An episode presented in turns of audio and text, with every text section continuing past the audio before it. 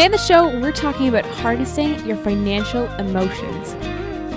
Welcome to Simple Money Solutions Podcast, your path to financial independence through deliberate lifestyle choices. My name's Courtney, I'm your host, and today I'm joined with Trevor, and we're talking about our financial emotions.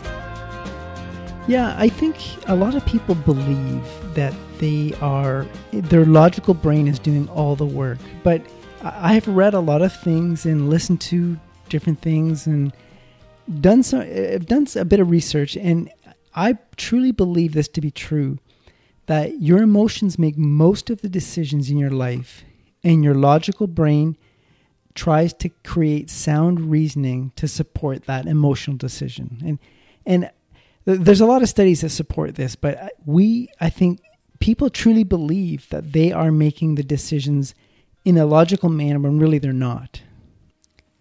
I'm still processing that. That is so powerful. And is this is this something that we I mean, I didn't think this to be true until you just said it, but I'm just sitting here. I'm like, yeah, that that is true. Well, think of the decisions you make. So let's just I'll give you an example. Like just say I wanted to buy Bluetooth earbuds. Wow. so, something I do every now and then. And let's just say I said, you know what? I found a really awesome set. I have six earbuds already. And, and fine, there's seven fine. days there there's seven days in a week. So logic would say I need one more, right? Like that that's crazy reasoning, but you can reason anything out. But if you think back, you quite often are reasoning things out after the fact. Very rarely like when I think about myself, I do most of my reasoning after the fact. You know, it, it, it, it, a lot of times it shows up as justification, and you might be just doing your head. You're not even saying it out loud, but the the logic comes in after the decision has already been made in a lot of cases. So let's talk about this logic versus emotion kind of balance. Does this appear, in, in your opinion, in every aspect of our life, or is this something that's just really prevalent in the financial uh, financial arena? Well, if everybody used logic to buy cars and trucks, right? Just say everyone used logic. I would expect to see a lot more sky blue minivans with beige interiors driving around in my neighborhood because those things would be dirt cheap, right? If people were using logic, you wouldn't see uh, shiny, extravagant vehicles driving around. I mean, logic doesn't support a $65,000 truck being driven around like a car. Right? There's no logic behind that. When people buy houses, they are buying houses on emotion. They really are. I, so, so I, I mentioned these two because these are generally the two biggest purchases you're going to make.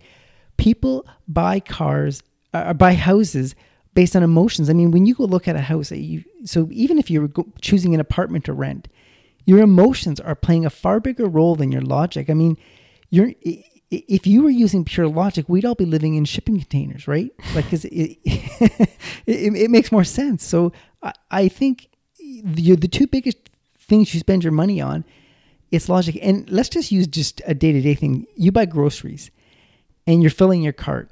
How much of that stuff in your cart is emotional things versus logical things? Like, like if you're looking at the stuff you're putting in there, if you're putting in there because it tastes good, that isn't logic. That's that's supporting that purchase. That that is emotion. Wow, that that concept it's it's it's so novel and, and, and amazing and powerful, powerful for the first uh, financial space. So, and I'm I'm gonna say even so. Let's just go back to buying a car. So, so you're buying a truck. If you ever see a, a contractor like somebody who has a truck they use to make money with, it looks dramatically different than the truck that people are buying for just everyday driving. The the contractor's truck, the, the guy who's who's using it to earn a living, they're they're very plain, you know, not no fancy wheels. They're generally white, you know, they're they're not some elaborate color. They're just pure it's just purely a piece of machinery that these people need. And that truck was bought with logic because they, they know exactly what they're going to do with it. They know exactly how it's going to be used, how long it's going to last. Logic is the whole purpose of, of buying that contractor's truck the average truck on the street, they've you wouldn't even know they're the same make. They look so different. So in saying that, it kind of sounds like we can exercise control and I, I do I, we're going to dive into this in a second but it sounds like we don't always make uh, financial decisions based on emotions for all of our purchase decisions is, is that correct well I, I think if the routine things the things like when you're buying uh, okay another one's clothes when you're buying clothes say you're buying a winter coat this is a good one how so it's different for depending on your age. So someone who's in their 50s, if they're buying a winter coat purely based on logic, that is 100% logic. In fact, a 50 year old person buying footwear, chances are it's all logic based. But when you're in your 20s, there is zero logic coming into clothing and footwear purchases. Zero. So this is something that evolves over time. As you get older, I think logic has more and more of a role in your decision making. And when you're younger, I think it's more emotion based. And I think there are definitely other characteristics, uh, such as personality, that may come into play too if when we're talking about making decisions based on emotion. Now, I want to say there's nothing wrong with using emotion for decision making, but don't pretend it was logic. Like, just know that that, that logical reasoning, it, I think we're we all do it, right? We like it's not something you can turn off and on but just be aware of it. I think is the most important thing. Well, you say be aware, and I think the funny thing about this is that we might not ever or always be aware that we are making decisions based on emotion. I mean, I didn't even realize that uh, making decisions on emotion was a thing before we had this started having this conversation today. I mean, it is something that we are not consciously aware of, I believe at least. Well, you recently moved from an apartment to a house that you're renting how much of that decision that you in selecting the place that you currently live was emotion versus logic like how did you choose the place you're in right now because it was pretty no, no I it's it's a great it's a great layout it's it's a great location it's it's uh it has very I'll call it cottagey vibes. So in retrospect, in hindsight, I am going to hardcore admit that this the this this home that I'm in right now, it was based on emotion. And again, uh, there was a million reasons why logically I thought it made sense. But again, that in hindsight came definitely after making the the decision to live here um, from emotion. And it's actually funny, it was the other way around. I was it just when you are obviously finding a place to live, the, the math obviously has to make sense. So my heart kind of fell in love with the place I'm at right now. And then afterwards, I went to the justification of, of, of figuring out the math would make sense and kind of trying to make the math make sense. Well, I remember when you told me about it, the thing you kept repeating over and over is you need more space.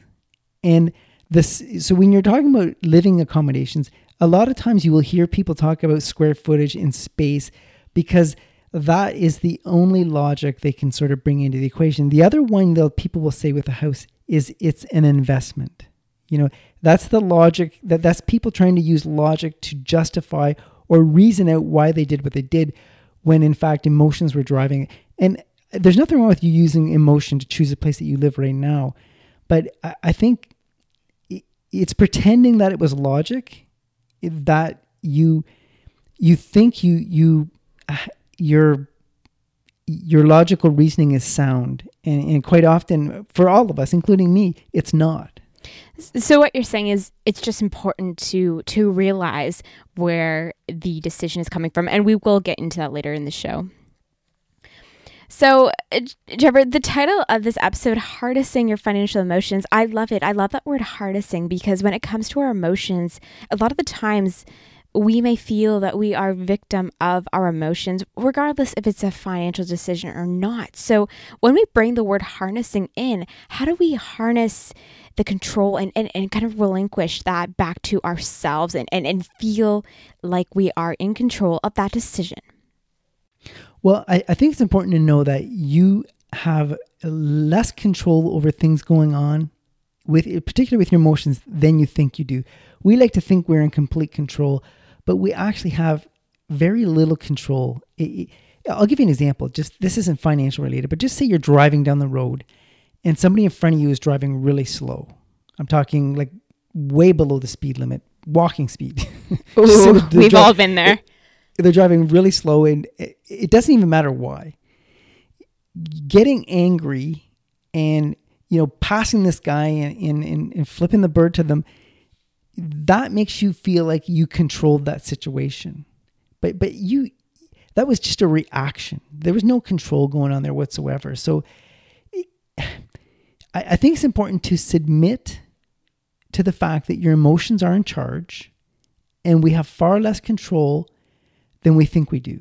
So if you can submit to that and accept that and, and, and not pretend that you are making logical decisions, then then you start to get motivated to put in place a framework to to build a value system that will drive your decisions and actions. To me, that's the key.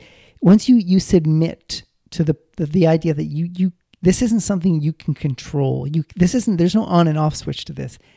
That will motivate you to build a value system around your decision making.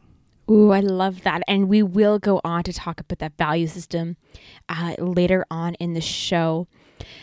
Uh, Trevor, does does feeling these emotions that that must that especially in personal finance realm that must make us human. I mean, there's no weakness. Where I, I'm gonna say it again, and we'll probably say it again through the episode. There's no weakness to to feeling those emotions around financial decisions. Something that, in theory, it should be hard numbers.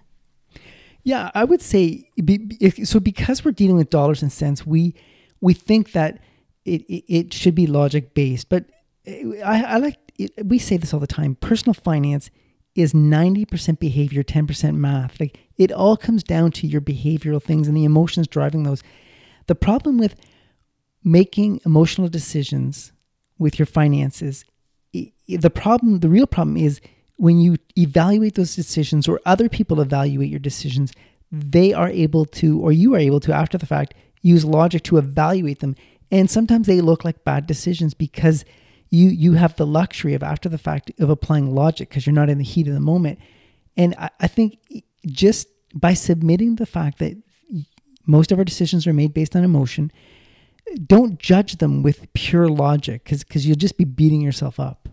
I love this point. I'm glad you mentioned it because this this whole point, this this this what you just said there, really is the reason why we we may look over at our neighbor who purchased a sixty five thousand dollar truck and and kind of scratch our head in confusion. But meanwhile, there was this this hard, hardcore emotional drive that I mean, you can you can rationalize anything. You, you talked about buying a seventh pair of Bluetooth headphones.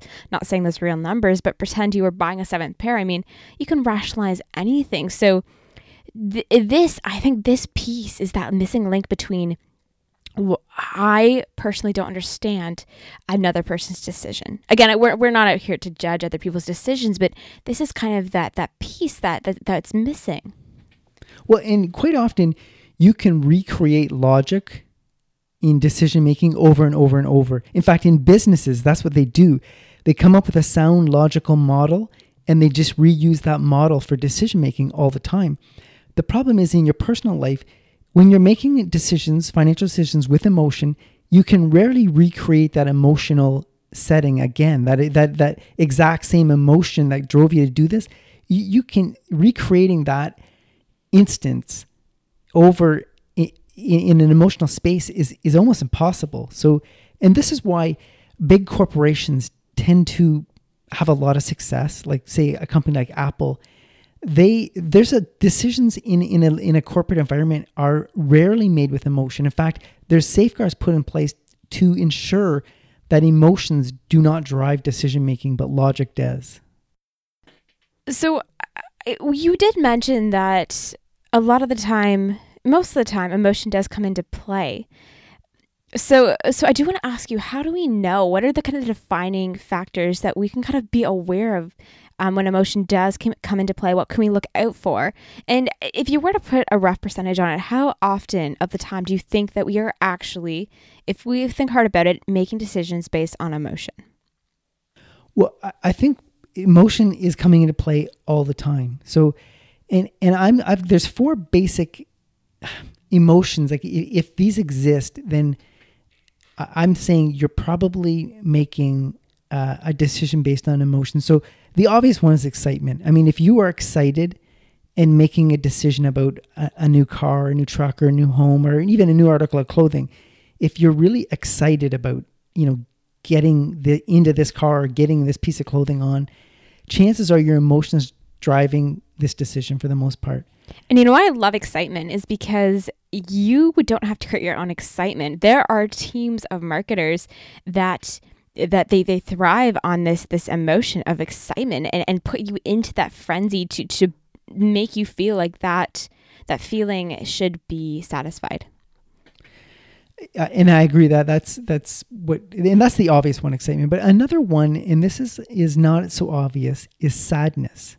And this will come into play. And uh, not that I'm saying you shouldn't support charities, but this is what charities kind of uh, they they're trying to drive the sadness emotion for you to contribute to their cause. And this is, and they'll do it through you know uh, photos that are put somebody in a very uh, a sad light, you know, and it they're they're really playing on your emotions, and that to me is a I mean, if you feel sadness and you're opening your wallet, I'm not saying don't donate to a worthy cause, but don't lose your mind at the same time.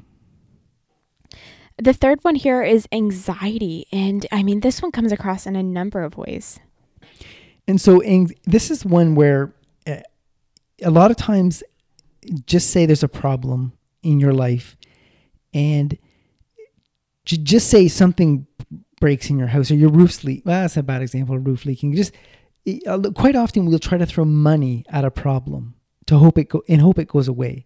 So you throw money at something and hope that you know something's stressing you out. Uh, I'll say a home repair, and, and you might just just to get this problem solved, you might spend you know overdo the repair just to get it out of your life that that, that problem in your life if you feel anxious and you're opening your wallet, chances are it's an emotional thing you're doing. You you may look back with some sound logic later and, and wish you hadn't done that two other things about this point. This one could be an easy one to justify because if we are kind of over exercising our our financial decision, just spending a little bit more than we need, this one's kind of easy to justify. Oh, I bought the extra extra step up because it would do this. Or i bought that the extra heavy winter jacket because or the extra expensive winter jacket because it'll last a little bit longer. There there's a lot of ways that we can kind of i think actually with any of them but this one specifically stands out as one that we can kind of justify a little bit more heavily. And we might not always reach back to identifying that it was emotion that drove our decision. Well this one often shows up as a, as a form of insurance. You know this is where i see it a lot is if you just say you're this is one where you get it all the time. Just say you're buying uh, a big screen TV, and when you're at the checkout, they'll say, "Do you want to buy the um, the warranty upgraded warranty with this? It's since it's only three hundred dollars, and it, it adds two years to the warranty that it comes with the TV. You, you must have heard those oh, pictures yeah. before. It, and as soon as you hear that, you think like is is that's saying if you do end up buying that warranty, which for record, I don't think you ever should. Uh, it's your anxiety that's driving that. That the, the anxiety mo- emotion, and, and people are they they try to sell you that warranty at just the right moment in time, like exactly when you're opening your wallet. So, I I I, I would caution people: do not fall victim to this one. The the markup, uh, the profit margin on these extended warranties is is is outrageous for these people. And then we obviously can't forget the the one that comes to mind, uh, such as Costco's whole platform or any other retail store that is it has sales and sale based platforms. Actually, that's that's a good point. Costco with their their model of scarcity. Mm-hmm. You know, you, if, it, if I don't buy this now, I, I may never get it. That's anxiety that's driving that. That that anxiety motion is driving that purchase. And I mean, by the time you get to uh, the checkout, I mean, you've had to exercise you've had to exercise kind of self will, self power that your anxiety is probably subconsciously through the roof, and you're you're you're more weakened and probably more susceptible to to uh, partaking in the scarcity. Actually, I think Costco's designed to actually work every single one of these emotions. Oh my gosh, yes. think about it, it's they're all there. And the last one is anger. So, Trevor, how does this one come out to play? Well, the only I, I was struggling. So I was kind of looking at these four emo- basic emotions and saying, you know, how could they drive financial decisions? And I, I think anger could come into, into into play. Just say you're having some legal issues, and you um you kind of want to punish somebody in, in your legal. And I, this is not a legal podcast. I'm not giving legal advice but you could lose your mind in, in something like that, in letting anger get the best of you in terms of, uh, you know, in, in anything in law, you, the advice I've always been given is try to mitigate your losses. And if you bring emotion into any legal battle, a lot of times anger will do just the opposite of mitigate your losses. Another kind of scenario or time that this might come to play is I know I felt this kind of intense rage of anger if if something of mine broke and then your kind of your first instinct is to rush out to the store to replace it or, or so, something along that lines where you're overtaken by just kind of just negative um, intense emotions um, that, that, that drive you to kind of when you calm down you, you you still you can kind of justify the decision because it, it, it ended well in, per se because you kind of repurchased something that was broken. But th- that's kind of the only other time I can think of that this might come into Actually, play. That's a fabulous one. And here's a good example: is you buy the the standard duty whatever, and then it breaks, and you go out and you're so mad you buy the heavy duty version, Ooh, industrial yes. version. And actually, I know this happened to somebody, so th- this is true story. Uh, I I knew somebody that they had a a, a half ton pickup truck and they bought a fifth wheel trailer and they ended up wrecking the transmission in their truck because the trailer was too heavy for their truck. Oh, so wow. what they so what they did is they went out and bought a three quarter ton truck, diesel, and it was outrageously expensive.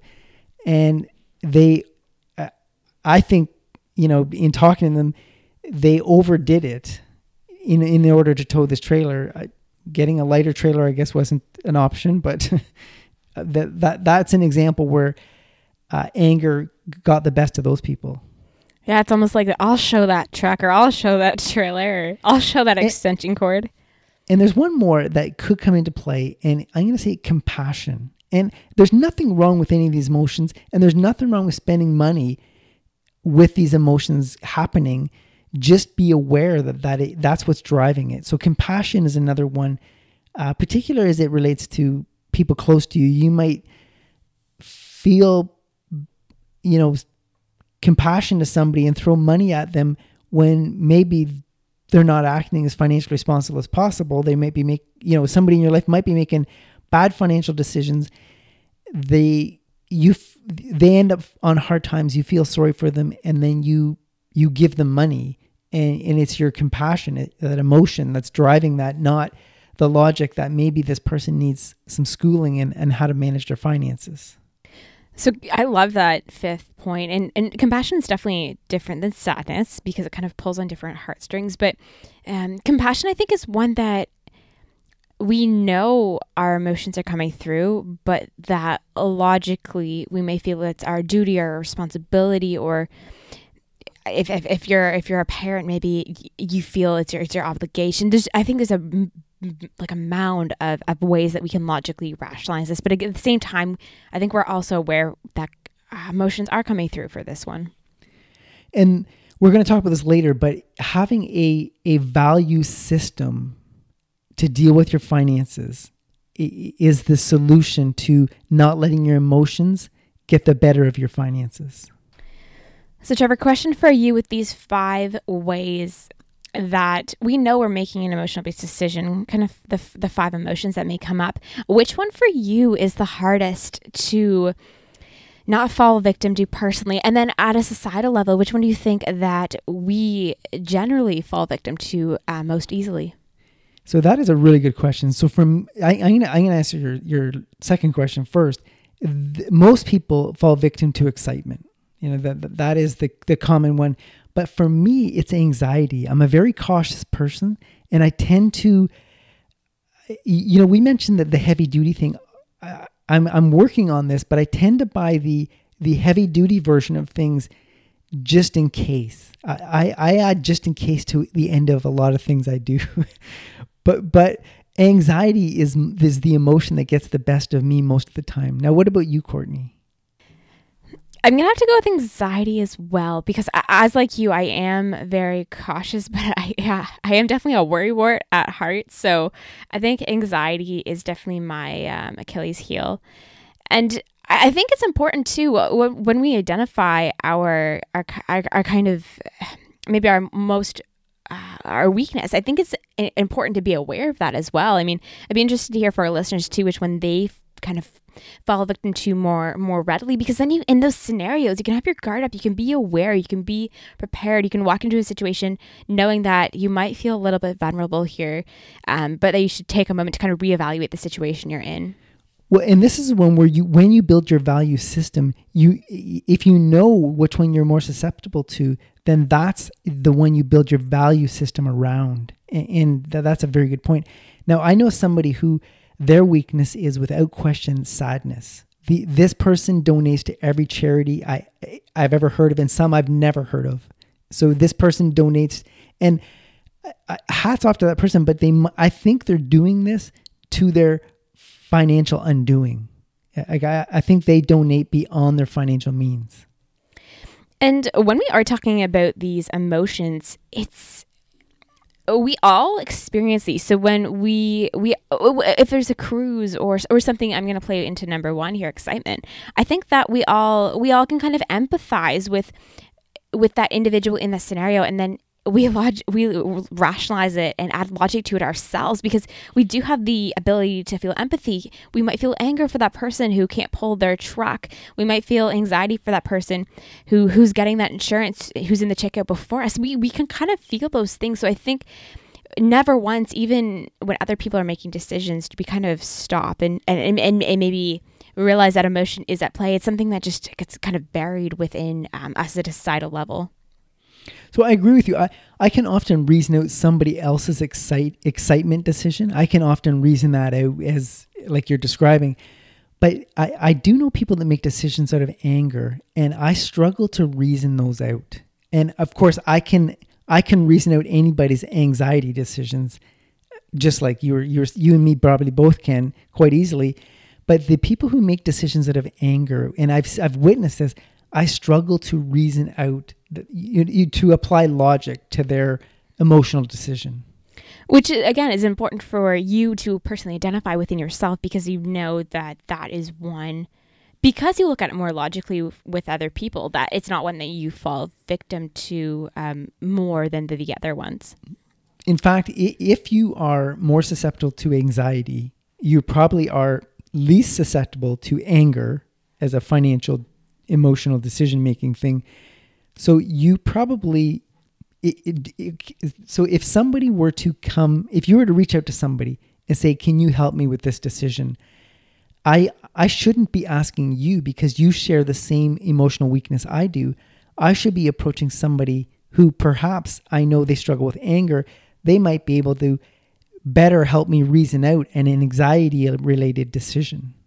Ooh, I love that. I love that balancing out because, of course, someone's going to back up your decision to buy that seventh pair of Bluetooth headphones in case you lose one. That's that's a thing. It's going to happen. So, yeah, and, do you and your and, wife, and so, do you and your wife share um, opposing uh, emotional based decisions? Just to kind of look at, a, at an example of a partnership.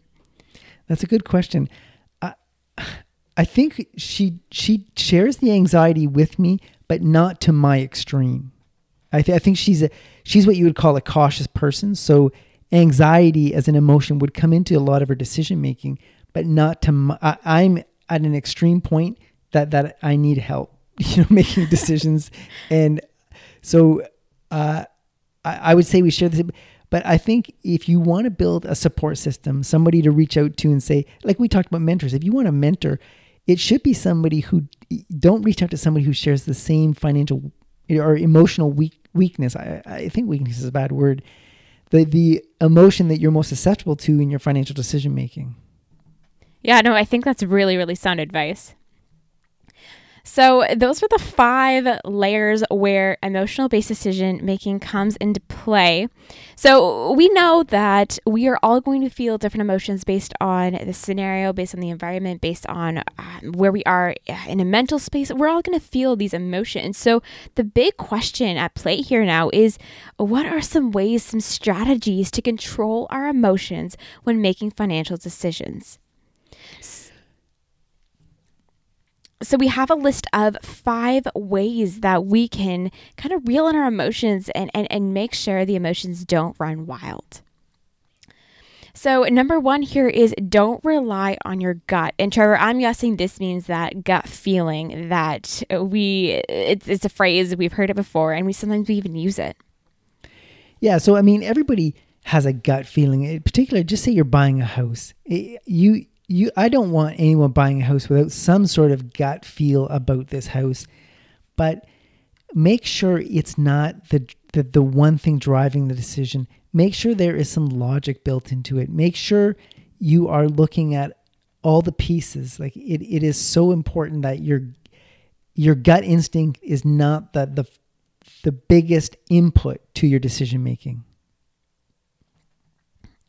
So, how do you take that step back? How do you kind of remove yourself and your gut feeling enough to kind of look at something logically if your heart is sold on it based on any one of the uh, the emotional uh, based decision rationales that we we maybe uh, become susceptible to?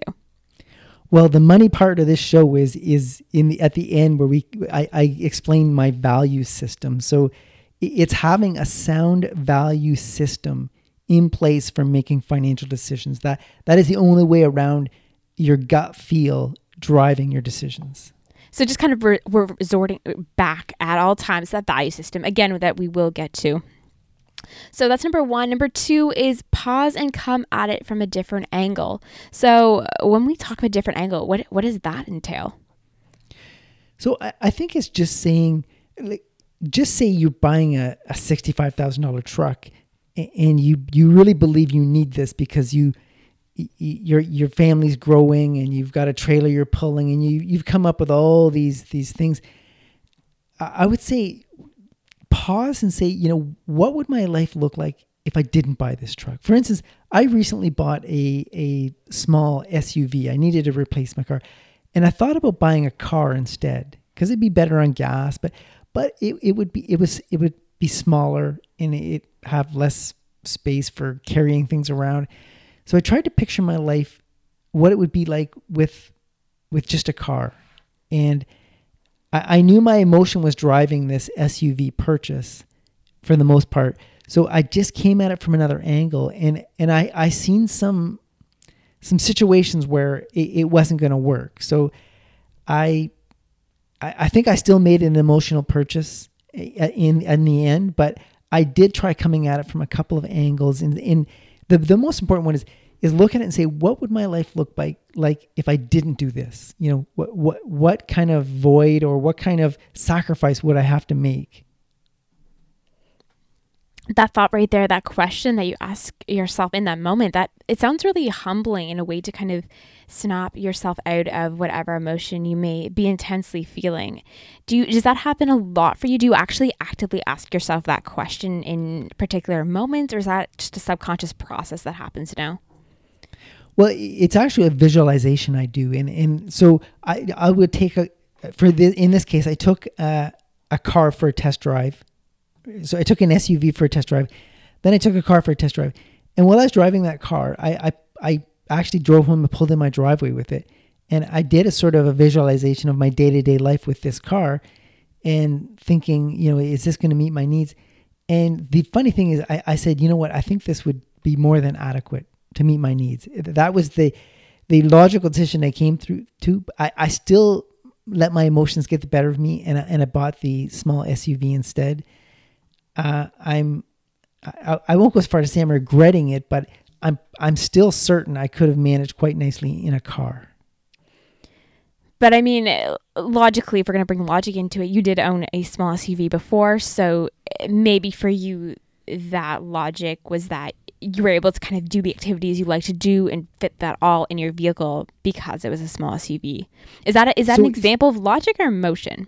Well, so what I did when I when I I know I needed to replace that small SUV, I said I, I, all I thought was all the things that I I couldn't do with a car.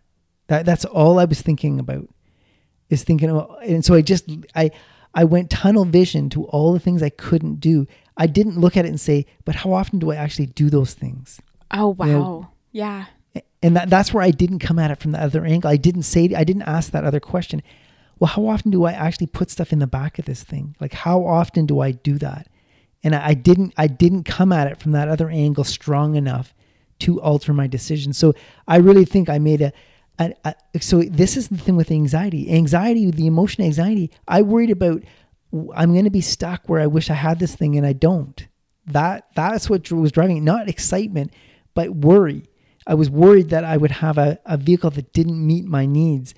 Uh, as as random and seldom as those needs arose, I wanted to make sure I, I had that as, as an available available thing just in case. I love that. That that speaks so loudly to how important perspective is as well because in in that scenario buying that car, which is again something we'll all a lot of us will do within our life. Any one per there could be five people uh, on a, on a car lot picking a car out that day, all experiencing um, one of the five different um, emotions. So that is powerful. Now, one thing I didn't do when I was buying the house that I live in now, I used more logic than I did uh, emotion. And it was my value system that, that drove the decision. It, it was that value system that kept me from buying a bigger house than I actually needed. So we we are going to get to the value system because I am intrigued to to understand how you did that. One of the, the biggest purchases that we might make in our life. Um, but first, we are going to finish this list. We are number three. Number three is write it down, whether that means a pros and cons list, as which you've listed as one of the examples, or any other kind of methods that allow you to write it down. And when we say write it down, are we t- physically talking about writing it down? Yeah, this is pen to paper. And the reason you do this, the reason you write it down is when you start writing pen to paper, it awakens the logical brain when you have to write things down, that's not an emotional action. Writing the, the, the thought about what you're going to write might be emotional, but when you start writing things down, it, it does two things. One is it, it awakens your logical brain. So now logic is going to start to come into play here, and visualizing, seeing the uh, so pros and cons as examples. If you write down the pros and cons of, of a particular thing you're thinking of buying, and you you look at it on paper and you read it, it's no longer no longer is it voices in your head. It's something you're reading on a on a page. It and then maybe you'll even say it out loud because you're reading it. Remember, voices in your head they can just run crazy, but when you when you say something out loud, it, it might not make sense anymore. So if you write it down and then you just read aloud your pros and cons, you might say, well, you know, this doesn't make any sense at all. And I, I have done this. So, and writing things down and then you know going away and coming back. You, you, again your the voices in your head can't play games with you. You wrote it down.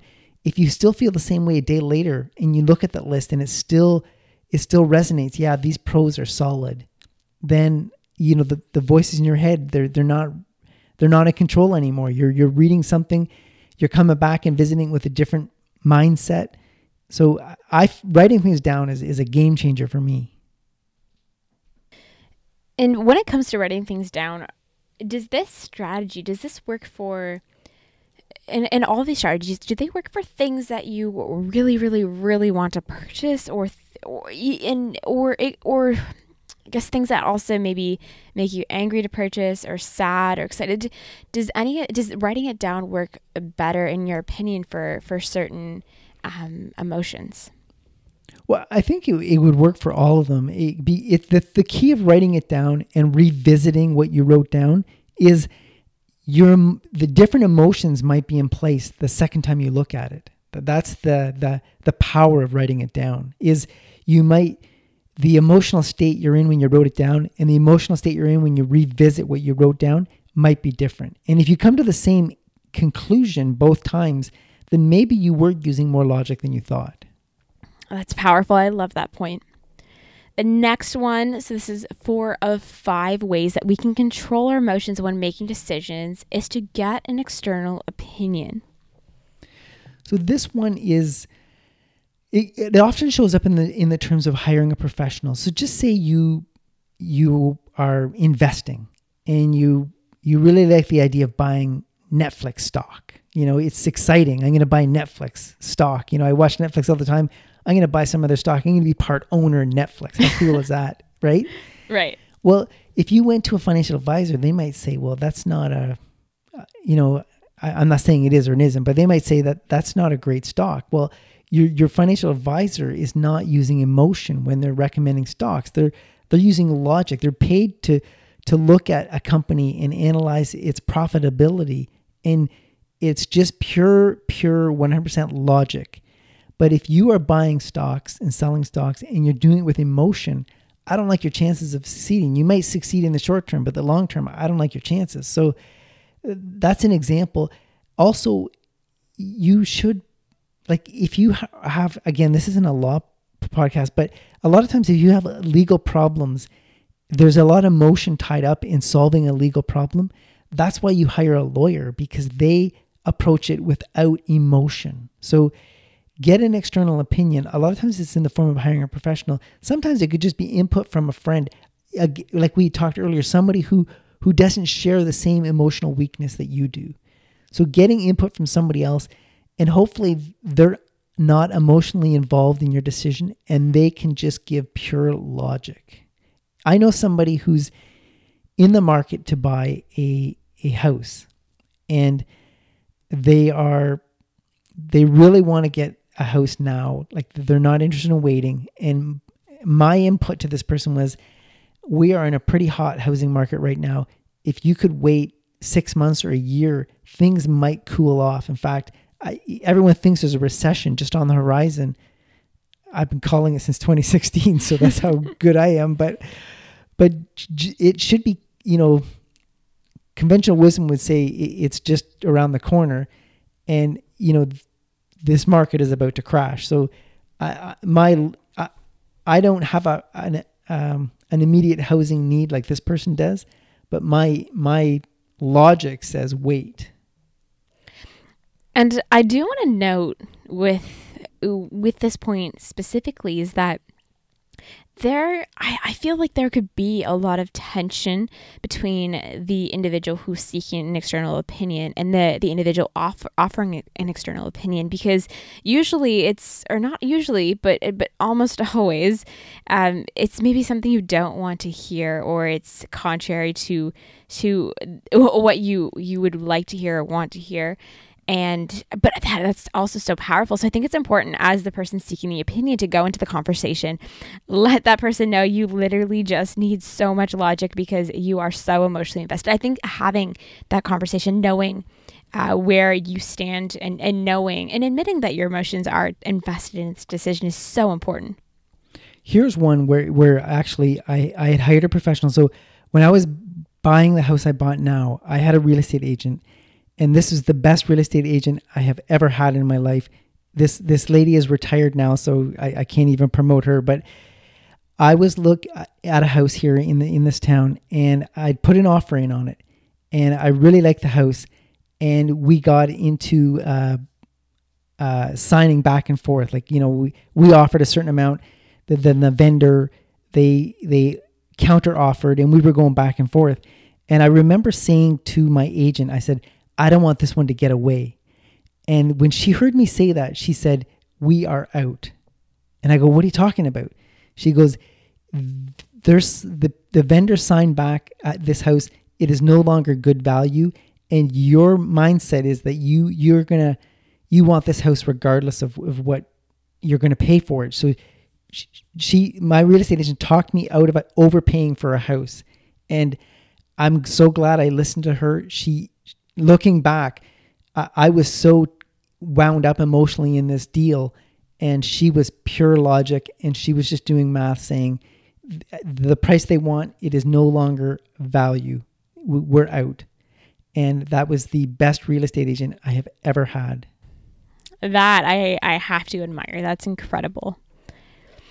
So, the fifth and final way that we suggest uh, that you can control your emotions when making a financial decision is don't marry yourself to an outcome, make it about the process.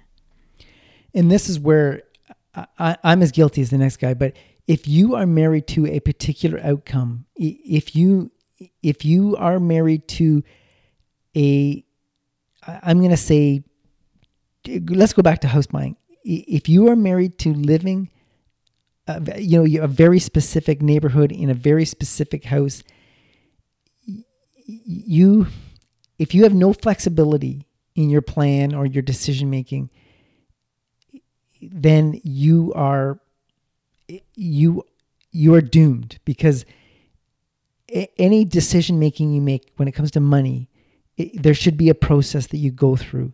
And yes there's going to be emotion that gets involved but there has to be some logic and if you already are married to an outcome meaning i'm going to live in this neighborhood in a house that looks like this you're en- you're going to end up paying way too much for that outcome.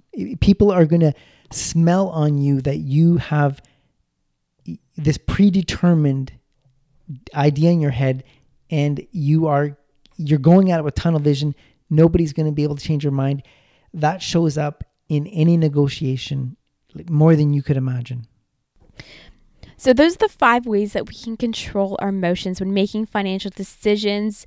And now we are going to dive into the solution to making decisions and, and, and, and working kind of with our emotions. So, so Trevor, uh, kind of let us in on this value system you've been talking about. So, a value system is it, it, eliminates decision fatigue. So, you just put in place these rules that you are going to live by financially. And whenever a decision comes up, you consult your rule based system, these values you've set up, and it has to fit in there. So I, have listed a bunch of mine, and so one is so before you dive into your your value system how often should you reassess your value system? How eh, or is this something that you set down in concrete? Eh, because things are new things are going to come up and we i know we are going to dive into this list but eh, is this an evolving uh, how how when do you go back to reassess it? So when i make a bad decision and I, I, I make it based on emotion and I reevaluate that decision using logic, which everyone does, and I'm unhappy with what I did, I say, okay, in order to not make this, I'm going to end up with the same emotions again in the future. But in, to avoid this, I need a value in place that will deter me or, or will put in a, a, a limitation on my, my emotions. So here's a great example. So, a car, when you're buying a car, I, have said this in our used car episode. I, here's my value system. I I can't if I have to borrow money for a car, it can't be for more than three years. So a 36 month car loan is it. That is the most amount of money I, I have to be able to make payments on paying back this loan and it has to be done over 36 months. So obviously that limits the size of the payment you the car payment you can make, right? So it has to fit in my budget and be paid off in 3 years. And just as just in case that's not enough of a of a value, it it can't the value of the cars in my driveway cannot exceed 50% of my annual household income. So if I'm out looking for a $85,000 truck or a $65,000 truck, those two limiting factors, yeah, I, those things are going to harness me in because, and I've put them in place ahead of time so I don't have to invent them or think about them with my emotions all wound up. So th- that's kind of that's kind of like a, a pigeonhole, right? This decision has to fit into that perfect hole I've created. So the numbers you've thrown out, those are ones that specifically work for you. Are these numbers that you're advising everyone on, or or if not, how do you how do you suggest that other people go around? Because uh, obviously, this having a kind of value system set in place for cars are so important. But how do you suggest going about setting your own parameters and setting your own value system around this one? Well, you notice there was no specific numbers associated with my car. So for me, a car, it, it the cars in your driveway cannot cannot exceed the value of the cars in your driveway cannot exceed 50% of your household income, annual income. So that's that there's no dollar value attached to that. That's just a a parameter, right? And then if you need to borrow money for any of those cars, it can't be for more than 36 months. So again, I'm not saying how much you should spend on a car. I've set this parameter. So as my income grows, so does my the amount of money I can spend on a car. And so the next, the biggest purchase you'll ever make is a is a house. So I have a rule. If when I obviously I'm not doing this anymore, but when I was shopping for a house, I my I had to be able to pay my mortgage off in 15 years. That was it. So I could look at every house in town, but when I when it comes to borrowing the money to pay for this house, I have to be able to pay it off in 15 years to because I have a master financial plan that I was I was working toward. So I I couldn't get taken away by the emotions of of, of house shopping with this parameter already set.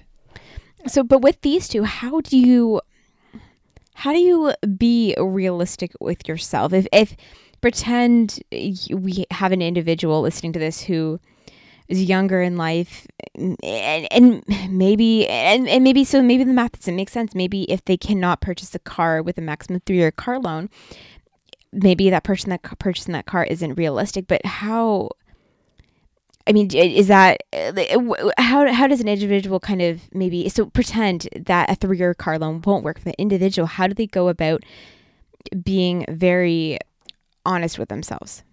Well, you just keep looking for a, a cheaper and cheaper car until it does fit in those parameters.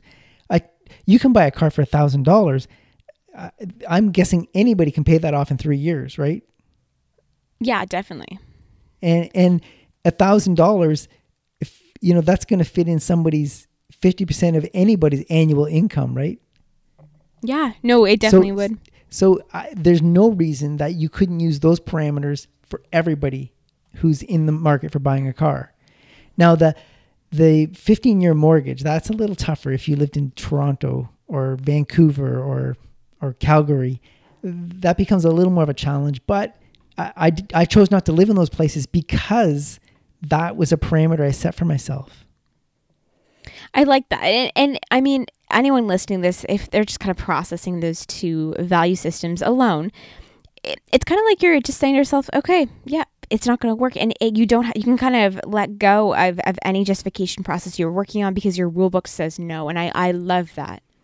And then your emotions don't get the best of you, right? Because you, you know, you, you put this logical rule in place and your emotions cannot o- supersede that that rule. Because you know you from previous experience you're going to hate yourself if you do. Yeah you're just being honest with yourself and, and, and very forthright. So trevor you've put together a list of some other ones that personally uh, work for you as for your value system. So I'm going to kind of go through them, and um, I'd be curious to hear from our listeners too if, if any of these resonate with them or what else is maybe they would include in their own value system. So your third point here, um, the first was the car loan, second was a mortgage. Your third point is I will never pay for a service I can do myself. So this is one where I had someone come to the door selling a lawn care service. And I was home by myself and they were really pumping up the lawn care service. And I, I ended up, you know, I looked at my lawn, it looked terrible. And I said, you know what? I'm going to try it. Well, I, I could get a, a fertilizer spreader and plant grass seed my, myself. I, I, did that a few years ago and, and I, I, I hated myself after the fact. And my grass looked a little better, sure, but I could have did that myself. Another one where I've had people come to the door uh, wanting to do uh, seal your driveway, and my rule says no. I could seal my own driveway. I'll pass. So there's no decision fatigue there. If I can do it myself, I will do it myself. And if it's a specialty skill, then by all means I'll hire somebody to do it if I if I don't think I'm capable. But if I can, and you know what, with the with the magic of YouTube, you can learn to do a lot of things that you you've never done. So that's that's just a rule. So when when somebody knocks at the door offering t- to provide a service, if I think I can do it myself, I just say no. I don't get caught up in the emotion. So the next one on the list is I will not commute more than 30 minutes. And how did you pick this magic number of 30 minutes? And how's this really influenced um, w- where you've lived and what you've done? Have you made any sacrifices? And how long has this specific one been on your value system list? So this goes back to when I had a young family. I, I put that rule in place that I would not commute for any more than 30 minutes each way to work because I just didn't want to be away from my young family and for, for that length of time. I didn't want to be spending, you know, two or three hours a day on the road. So I put that rule in place because when you're building a career and you're you're chasing down job opportunities, you could get caught up in the excitement of of a, of a you know a a fancy job that that's an hour and a half away and you then you might come to say, "Oh wow, this commuting is killing me," or "I'm I'm burning through cars like nobody knows." But you you accepted that job in the heat of the moment, in the emotion. So I don't even I didn't even look for jobs that were beyond a 30 minute commute. So it just it was just a rule. So if I heard about a job opportunity somewhere, eh, say somebody at work told me about a, a you know somebody's advertising for an accountant somewhere, I would I would go look where that place is. I'd put it into Google Maps and say, well, I, am not willing to, you know, that's uh, an hour away. That that's not an option for me. And so it, it just because I you, you'd hate to go to apply for a job like that, get offered the job, and then have the emotion come over you, and then you'd have to decide then. So I put that value system in place that I will not commute more than 30 minutes each way to work.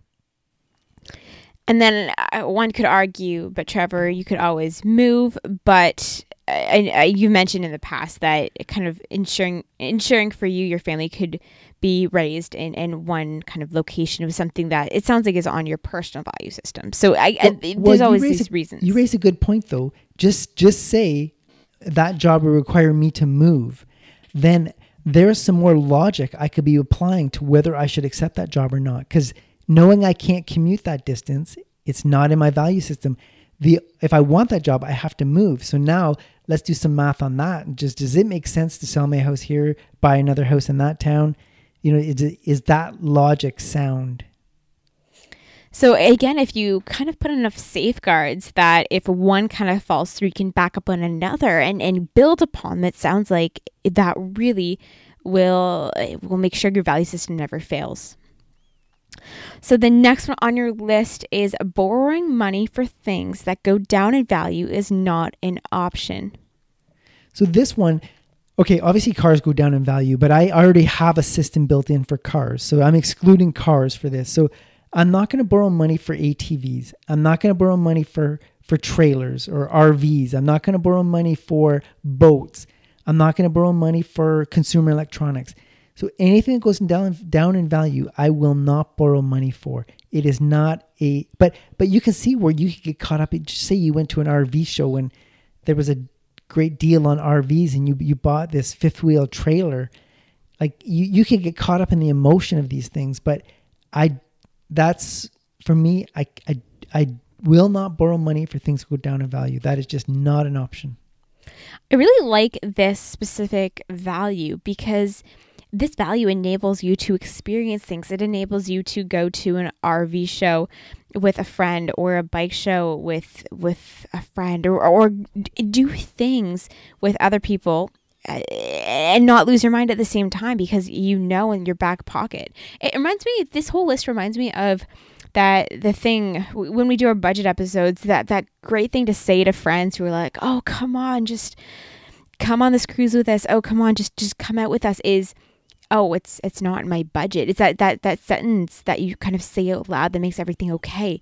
And if uh, for me all these value systems are kind of that same really core justification where it's like you know what? No it's not in my value system. And and so this kind of just enables you to to feel kind of takes away the anxiety. And i would actually uh, our listeners you need to build your own value system. My, mine might not work for you but these are the ones that i have built up and and they just uh, I've think about it this way: you've pre-done the logic. It, it's the logic part's been pre-done, and then you know there's going to be an emotional part, but you you have this logic you can just pull off the shelf and say, "What does my logic say about this?" And it's right there. Oh, I love it! I love it. So the next one is credit cards are a form of payment never to be used for credit. Now, I say this all the time. If you need credit, there is far cheaper ways to get credit than with your credit card. But credit cards are incredibly convenient. They you you have the elimination of risk. I use a credit card for almost almost exclusively for everything I buy. But I know exactly how much is on there and well, I say I do, my wife does. but we know exactly how much is on there and, and it, it is paid off in way in advance. It is it's strictly a form of payment. The the minute I have a weak moment and I use that thing for credit, like that I'm I will have lost my mind. So it's not like I can say, well, just this once, right? It's that it's yeah, not, how do you how do you get around that? Just that how do you, yes. Let's dive into a, this but it's a value system. Just once doesn't work. I just remind myself that I have already applied a ton of logic to this value. So why would this emotional moment supersede all the logic that I've built into this very hard, fast rule? That's great. I, I like that rationale. The next one, this is the third final point of, of, of what is within your value system. And number this this third last one is I will never use the equity in my house as a source of money. So this is a common thing people use. It, the the abbreviated term, the acronym is HELOC. So it's a home equity line of credit. So what happens is once you've got your house paid off or you've you've got uh, most of your house paid off, the bank will let you use the equity in your home. So you basically you you you pull money out of your home to and quite often people use it to do home improvements that's a common thing and people feel good about that because they think well it's money from my house going back into my house but i've i've made a rule to myself that once i paid off my mortgage and i'm debt free i'm never using that equity that that is not something i can tap into ever so unless you've had a, a, a home and a paid for home no, nobody would understand just how how tempting that could be. But and I know people that have bought um, used the home equity line of credit and bought an RV with it. So I mean, you could lose your mind with with that. But you you if you go through all the effort of paying off your mortgage only to go and and basically go back into debt again for your house, that's not something I'm interested in. So that temptation is never like when when when you're eh, the reason I mentioned RV, you go to an RV show and people, the RV dealers will often suggest that, you know, if you have enough equity in your house, this is a great way to get yourself into an RV because RVs are so expensive. And I, I just, I've made that like that's not an option. I've done the sound reasoning already. I'm not going to go back into debt for anything. So the second last value that you have in your value system is re- Replacement decisions are based on an item's functional utility. So if you're looking at this is the common one. I go back to home renovations. People will often just say they need a new fridge and they'll get a new stainless steel fridge and then all of a sudden they say, "Well, my stove is white, my fridge is stainless steel, my dishwasher's hunter green, I, I don't know, gold." uh, you know, I should get these things matching. And the other appliances work just fine, but they will replace them just for cosmetic reasons. So I have put in place a value system that I will not replace anything that is still meeting its minimum functional utility. So I have a washer and dryer that are from different eras. I mean, they don't look anything alike. The dryer seems to be lasting forever. The washer, they, they have tend to have a shorter life. I'm not replacing that dryer until it doesn't work. So when I, I will not replace anything for cosmetic reasons, it is not something I do. And you can get caught up in the emotion of that, right? When you're in the the big box store and you see the matching washer and dryer or the the matching fridge, stove, and, and dishwasher, and, and if you buy all three, you get a bit of a deal. I am not replacing anything that still works. It is it's a it's a decision that's been pre-made with sound logic. So that that is not something I do. And last but not least, your final value in your value system is never mix money and family. So this one I'm going to say exclude your children from this because it, as a parent, you, you tend to want to support your children and, and, help them out in life and, and maybe pave their path a little smoother than yours. So I, I'm going to say, f- for me, this value system is, is, excluding my children. So when it comes to siblings, um, any other family members, loaning money. I mean, I mean, if somebody isn't going to lose their house, obviously I'm going to step in and help them. But loaning money to family members, it, I have never seen it really play out well. Other than parents and children, I, I just I've I've seen lots of cases where family members will loan family members money and it, it just ends I, I've never seen it end well. what what it has been doing is it ends up shifting control. The the relationship completely changes when you mix family and money. It's it's no longer a a a family relationship. It almost for one party it becomes a business venture, a business relationship. So, and then this is where the emotion compassion can come in. But if you if you are committed to never mixing family and money, uh, that decision's been pre-made with sound logic.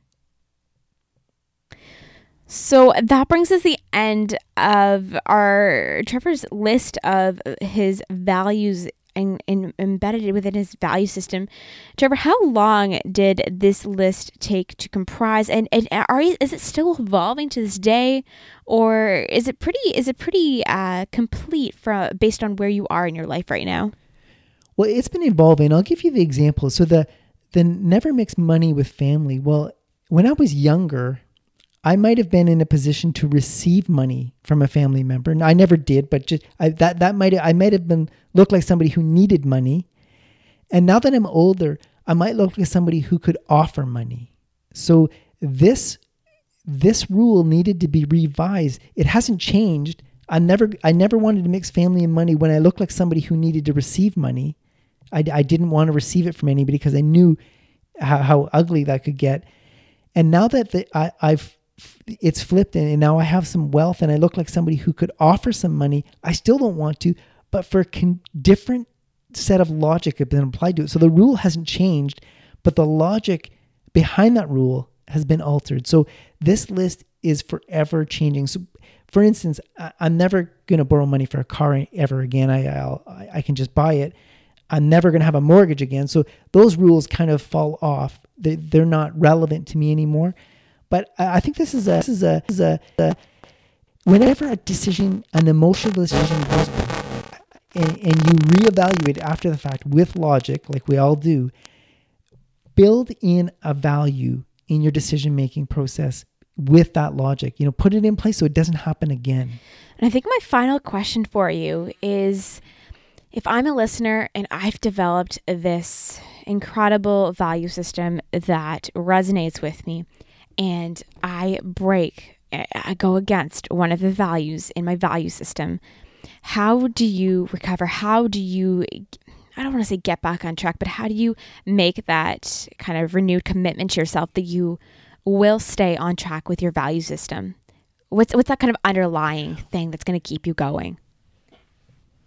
Well, I, I think if you keep getting burned by the, the same emotional financial decision over and over and over, uh, then clearly a value system is not going to work countering that one emotion. I mean, you really need to maybe get external, you know, that, that list of five items, you, you might need to stop marrying yourself to an outcome or get an external opinion or write it down. You, you may have to just build in controls rather than a value system if if the if you keep getting burned by the same emotion over and over. I like that. So that does bring us to the end of today's episode on harnessing your financial emotions. We went every every way from talking about what are our financial emotions, how do we control them, how do we know if we're making a decision based on uh, emotions, ways uh, ways to control emotions when making financial decisions, and lastly, how to develop a value system and examples of Trevor's own values. So, uh, Trevor, before we end the show today, is there any final thoughts or takeaways for our listeners when it comes to harnessing your financial emotions? Yeah, just know your emotions are making most of the decisions. That's not a bad thing your log and your logical brain, you think it's working for you, but it's it's after the fact. So just just be aware that your emotions are driving most of your decisions and don't let them get the better of you. And on that note, thank you so much for joining us on to, for today's episode on harnessing your financial emotions.